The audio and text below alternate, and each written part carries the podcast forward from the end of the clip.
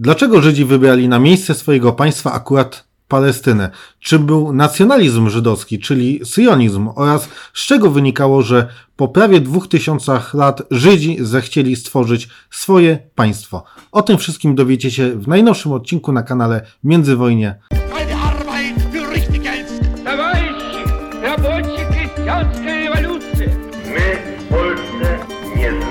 Pojęcia pokoju za wszelką cenę. Witam na kanale historycznym Międzywojnie, gdzie opowiadamy o okresie najbardziej burzliwych zmian politycznych, społecznych oraz ekonomicznych, które odcisnęły piętno na, na cały XX wiek. Nazywam się Jarosław Kornaś. A ja Stanisław Żuławski i zapraszamy do podróży, gdzie będziemy ujawniać kulisy i sekrety szalonych lat dwudziestolecia międzywojennego.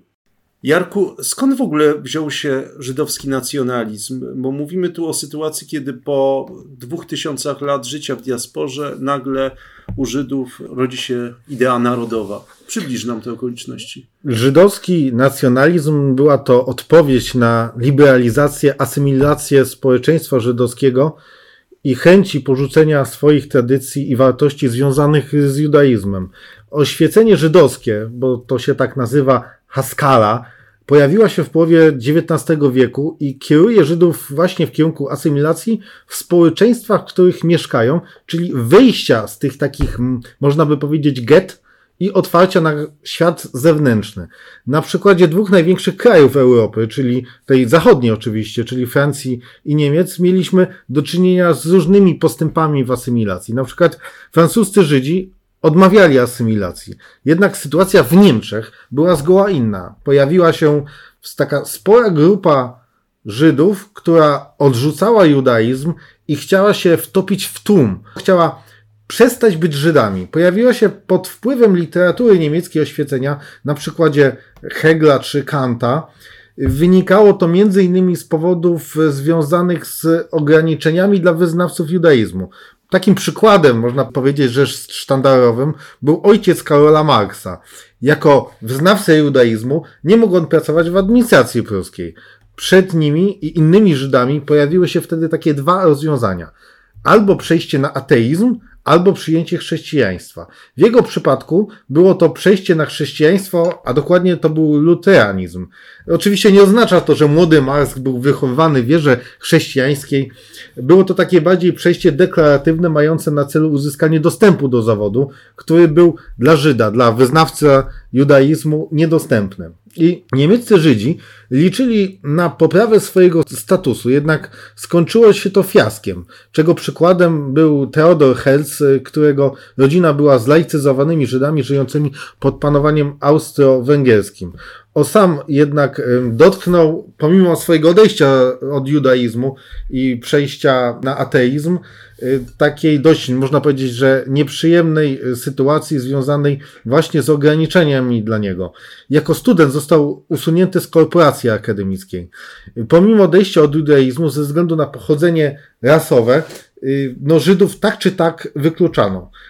To jeden z przykładów podejścia do grupy społecznej żydowskiej. Kolejnym ciosem była to sprawa, bardzo znana sprawa e, Dreyfusa, gdzie powstała i książka, i nawet e, film naszego polskiego reżysera Polańskiego. I no, pojawiła się wtedy we Francji taka sytuacja, że po pierwsze Żydzi mieli tam pewne prawa, pełne prawa społeczne, ale z drugiej strony cały czas był tam silny antysemityzm. I tutaj posilę się cytatem właśnie z tego naucznego świadka, czyli wspomnianego wcześniej Theodora Herzla. Mieszkałem wówczas w Paryżu jako korespondent dziennika i brałem żywy udział w procesie Dreyfusa. Jakby to dziś jeszcze było. Widzę oskarżonego w ciemnym mundurze artylerzysty i słyszę jego głos. Alfred Dreyfus, kapitan artylerii. W uszach moich brzmią jeszcze wściekłe okrzyki tłumu, zebranego na ulicy Śmieć Dreyfusowi, śmieć wszystkim Żydom. Jak już wcześniej wspominałem, stawiało to zlaicyzowanych Żydów w trudnej sytuacji, gdzie odcinając się od judaizmu w nowym otoczeniu nie są akceptowani, jednocześnie nie mają już powrotu do tradycyjnej społeczności żydowskiej. Oznaczało to klęskę emancypacji i asymilacji. Społeczność europejska nie dopuszczała społeczności żydowskiej jako tej na równych prawach. Już nawet nie chodzi o prawa publiczne, ale nie akceptują ich z powodu właśnie tego pochodzenia. No dobrze, nacjonalizm nacjonalizmem, ale skąd w ogóle wzięła się sama idea powołania państwa żydowskiego? No bo do tego jeszcze jest daleko. Poczucie tożsamości to jedno, ale zbudowanie państwa no to jest bardzo odległe zadanie. Idea utworzenia niepodległego państwa żydowskiego narodziła się o schyłku XIX wieku w środowiskach Żydów rosyjskich i europejskich. Prekursorem syjonizmu był pisarz Moses Hess, autor książki Rom und Jeruzalem, wydanej w 1862 roku. W swojej książce wskazywał, że żydowskie państwo narodowe rozwiązałoby skrajne dwa problemy, czyli uniknięcie całkowitej asymilacji oraz pozwoliłoby na kompletne ignorowanie świata zewnętrznego dla ortodoksów.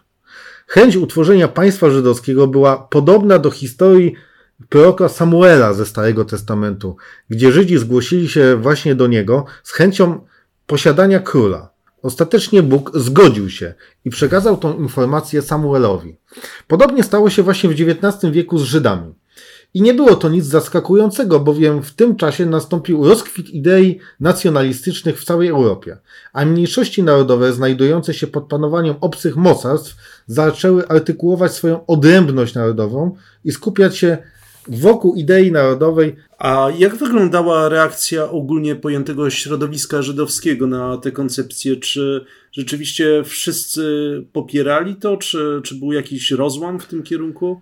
Tak, to było na różnych płaszczyznach i rozłam kwestii najbardziej widoczny był u Żydów działających w ruchu socjalistycznym. Jak już mówiliśmy w jednym z pierwszych odcinków na naszym kanale, socjaliści podzielili się na dwie główne frakcje.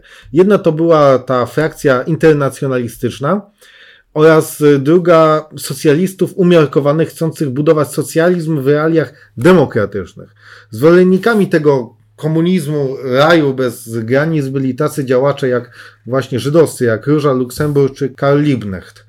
W Polsce było to dość widoczne, gdzie ruch socjalistyczny podzielił się na ten niepodległościowy e, od Daszyńskiego oraz ten rewolucyjny, który poparł rewolucję komunistyczną i nie widział miejsca, możliwości dla wolnej i niepodległej Polski, ponieważ miał być tylko jeden kraj rad. Często oskarża się Żydów o popieranie komunizmu. Jest to oczywiście prawda. Jednak nie wszyscy Żydzi mieli interes w popieraniu rewolucji komunistycznej, zwłaszcza ci, którzy posiadali własność. Inaczej mówiąc, byli to tacy no, zamożni Żydzi, do których zresztą nie brakowało. Zresztą często się pomija lub zapomina, że sama mniejszość żydowska była dość różnorodna. Byli bardzo biedni Żydzi żyjący w gettach, nie mówiący w języku danego kraju, który zamieszkiwali. Byli zasymilowani, którzy aspirowali do bycia równorzędnymi do obywateli danego kraju. I byli też Żydzi komuniści i socjaliści, i byli też przedsiębiorcy, tacy, którzy posiadali fortuny. Krótko mówiąc, mieli reprezentację w każdej grupie społecznej. Jakbyś mógł przybliżyć, jak dokładnie powstał, dlaczego i jaką on miał odpowiedź na kwestię państwa żydowskiego? Jaki pomysł? To właśnie teraz y, odpowiem w tym y, kolejnym pytaniu, bo w poprzednim, poprzedniej odpowiedzi nie zawarłem wszystkiego, ale od początku. Ruch sionistyczny była to odpowiedź na kwestię stworzenia takiej bezpiecznej przystani dla Żydów, gdzie mogliby się cieszyć swobodą i takim samowładztwem. Sioniści, bo tak się nazywali, dyskutowali nad utworzeniem prawnie takiej zabezpieczonej siedziby dla ludu żydowskiego, w sumie w dowolnym miejscu na świecie. Były różne pomysły, gdzie mogłoby powstać to państwo żydowskie. Na przykład była to Uganda, była ta Palestyna, czyli no, ten pomysł, który de facto wygrał i był to taki powrót po tysiąc praktycznie 800 latach e, wygnania z tej ziemi. Były też pomysł z Ameryką e, Południową. Poważnie dyskutowano wtedy kwestię, czy Żydzi mieszkający w klimacie umiarkowanym będą zdolni do zaadoptowania się do klimatu na przykład panującego w Afryce, jak e, tutaj wspominałem na przykład tą Ugandę. Zdaniem Izraela Zwingla, działacza sionistycznego mieszkającego w Wielkiej Brytanii, należało stworzyć, i tutaj cytuję, Jerozolimę w każdym poszczególnym kraju, również w Palestynie. Oto misja Żydów. Zatem plany syjonistów budowania Erek Izrael na terenie Palestyny zostały rozszerzone o plany budowania autonomicznych lub wyodrębnionych diaspor żydowskich w krajach osiedlania. Była to idea tworzenia swego rodzaju autonomii, gdzie moglibyśmy stworzyć e, takie państwo w państwie. Pomysł ten zmierzał do tego, aby Żydzi w krajach osiedlania dysponowali niezależnym od władz kraju osiedlenia sądownictwem, administracją, swoimi podatkami, które płaciliby właśnie na tą autonomię. Natomiast obowiązkiem kraju osiedlenia było stworzenie im takich warunków, które nie krępowałyby wolnego handlu, broniło ich przed agresją z zewnątrz. Oczywiście wobec Żydów miałby być zniesiony obowiązek służby wojskowej, bo, bo to według Żydów należało do obowiązków kraju ich osiedlenia.